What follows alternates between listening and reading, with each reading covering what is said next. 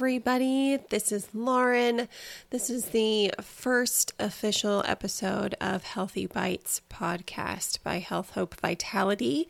I'm so grateful, so grateful to have you with me um, this evening. It is actually super late as I'm doing this, but I got inspired and wanted to share something with you guys. So, um, just as a little uh, disclaimer, if you want to call it that.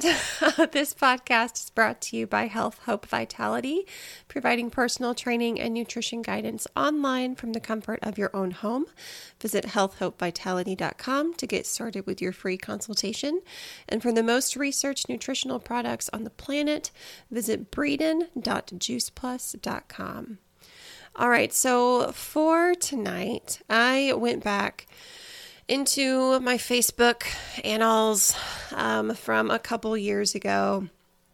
And it's been very commonplace for me, I guess, to share little research tidbits here and there on Facebook because um, I love research. I just love it. I love learning new things. Um, I really love just learning the facts and stripping away all that bias um, that so often clouds people's minds. And so um, I went back and I found an article from sciencealert.com that says the title is A Scary Amount of Nutrition Science Has Deep Ties to the Food Industry, Study Reveals. So, this is definitely something that I already knew. Um, I already knew about this just through um, my own small business practices and trainings and such. Um, it kind of goes along with the old notion that milk is good for your bones and that calcium supplements prevent osteoporosis. so it kind of goes along those same lines, right? I mean, we've been indoctrinated with these um, what we presume to be facts, anyways, about nutrition, about what's good for us, about what we should consume more of and less of. But if you've been around for very long, you know that these things change, anyways, right? Because new research comes out and they discover, oh, cigarettes actually aren't good for you. You shouldn't be smoking when you're pregnant, um, as as what happens in the 50s happened in the 50s, right? So Anyways, I decided to do a little bit more digging on this. So, um, from that same uh, article or uh, website, I guess, sciencealert.com. Um, essentially, what it talks about is that the food industry has their fingers all over the nutrition research that they are doing. So, um, not only do they have their hands very closely tied into it, but they are providing a whole lot of money for this nutrition research, quote unquote, loosely defined. Um, and even in some peer reviewed publications like the Journal of Nutrition, there were business ties found in 28% of all the articles that were assessed. So, so let's break this down. Like, what does that mean? so, what that means is um, if a company has very strong ties to the research, they can essentially tell the researchers what they want them to look for. And sure, the researchers are um, ethically bound to, um, you know, write that report based on what they find. But that doesn't necessarily mean that the company always ethically uh, I guess, shares the correct information. Okay. So um, that's really what we need to look out look out for. So in some cases, um, according to this article, there's numerous reasons why a company might sponsor that specific type of research, like you know, sugar causes ADHD or um, you know, soda doesn't make your kids fat. It's just they're, you know, lazy or they don't exercise enough or whatever. Sometimes they're legally required to do that. So, of course. Um, but food research that's led by a business in an attempt to generate some sort of new knowledge on a product, you know, that could be used to inform consumers, right? Of course, because we're probably more apt to buy sodas if we know that they're not going to make us fat. So, um, all in all, um, going back to the dairy thing, um, I kind of went down a rabbit hole with this one too, and this is really deserving of a podcast all by itself. But we've heard forever that, you know, dairy is a good source of calcium, and, you know, older women and their you know, whatever, 40s, 50s, 60s need to take calcium supplements to kind of combat that. Well, it turns out that there's a very fine line between drinking just enough milk and drinking too much milk for calcium. And I kind of see it this way. Okay, maybe maybe I'm a little hippy dippy. I don't know. maybe um maybe I'm a little bit out there. Maybe this is a little bit far fetched.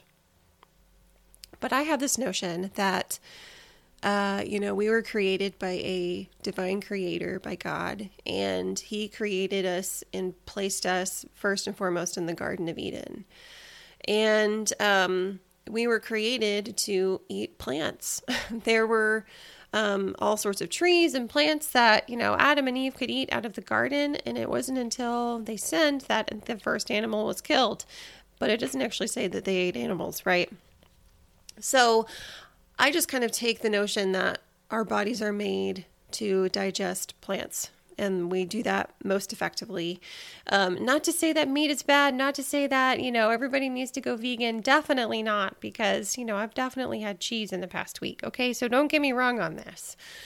Um, but our bodies are designed to digest plants, and we can do that more effectively. And so, along with that, cow's milk if we're just talking about like a glass of cow's milk, cow's milk was created for one thing, and that's to make baby cows fat. okay, it's to make them fat, make them grow up. Um, so I don't think our bodies really absorb the same amount of calcium that is found in a glass of milk. I don't think our bodies are capable of doing that all the time, and that's why there's such a fine line, um, you know, between oh you need to you need to have three glasses of milk. Quite the contrary. The research actually shows that um, too much milk can cause brittle brittle bones. And calcium supplements over time can cause osteoporosis. Is this something that you'll hear in mainstream media about dairy? Heck no because the dairy industry is huge. It's huge and they want your money Okay. Um, let's see. Of all the articles involving business, over half produced results favorable to the food industry. In peer-reviewed papers, that's probably not because companies are fudging the findings.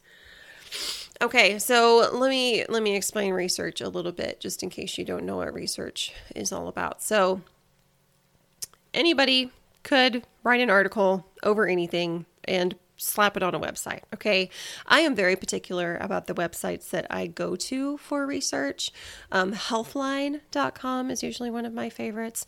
Sciencealert.com has been a better one as well because they actually have the links to the research articles in there so you can see where they are getting their information. so when it comes to research, um, when it talks about peer reviewed studies, what that means is the company did their research. Um, the scientists you know have all their information and then they have to send it out to other researchers. And those researchers have to look it over and agree with the findings or refute the findings or um, argue against the findings or whatever. And so that's what it means to be peer reviewed basically it means that it can't just be locked into one one group of researchers okay? So being peer reviewed is just one facet of a gold standard research study, um, but it is really important. So when I was going through graduate school for my um, uh, speech pathology degree, for my master's degree, um, we did a research paper, and all the articles that we used had to be peer reviewed because that's how we know that it's been checked double checked, triple checked, rechecked over and over and over again. And we know that we're getting the best information possible. So, anyways, um, I just I just wanted to to share that little tidbit that you know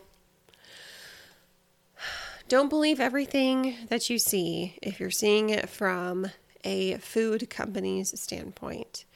Um, I I would hate to think that the food industry is just out to get us, but come on. it doesn't take long. You can walk down the cereal aisle and look on a box of sugary, sugary kid cereal that's loaded with artificial flavors, colors, preservatives, and everything. And at the bottom of the box, it'll say part of a healthy breakfast. Um, no, that's not true. Come on, that's not true. Thankfully, cereal companies, a lot of them have gotten a lot better um, about using natural dyes instead of artificial ones. Um, but we just have to be mindful of what we're putting in our bodies, you guys, because we only have one body. Um, we have to treat it well. And health is wealth. You know, it doesn't matter if you get to the end of your life and you have all this money. If you don't have your health, if you're stuck in a hospital bed, all that money is not going to matter. So, at any rate, that's my soapbox for tonight. Um, be sure to do your research. And I'm sorry I got on the tangent of dairy. I'm kind of passionate about um, dairy, um, but that I will save that for another blog post. So let me know if you have any suggestions for anything else. Um, but otherwise, thank you for tuning in, and I will talk to you guys later.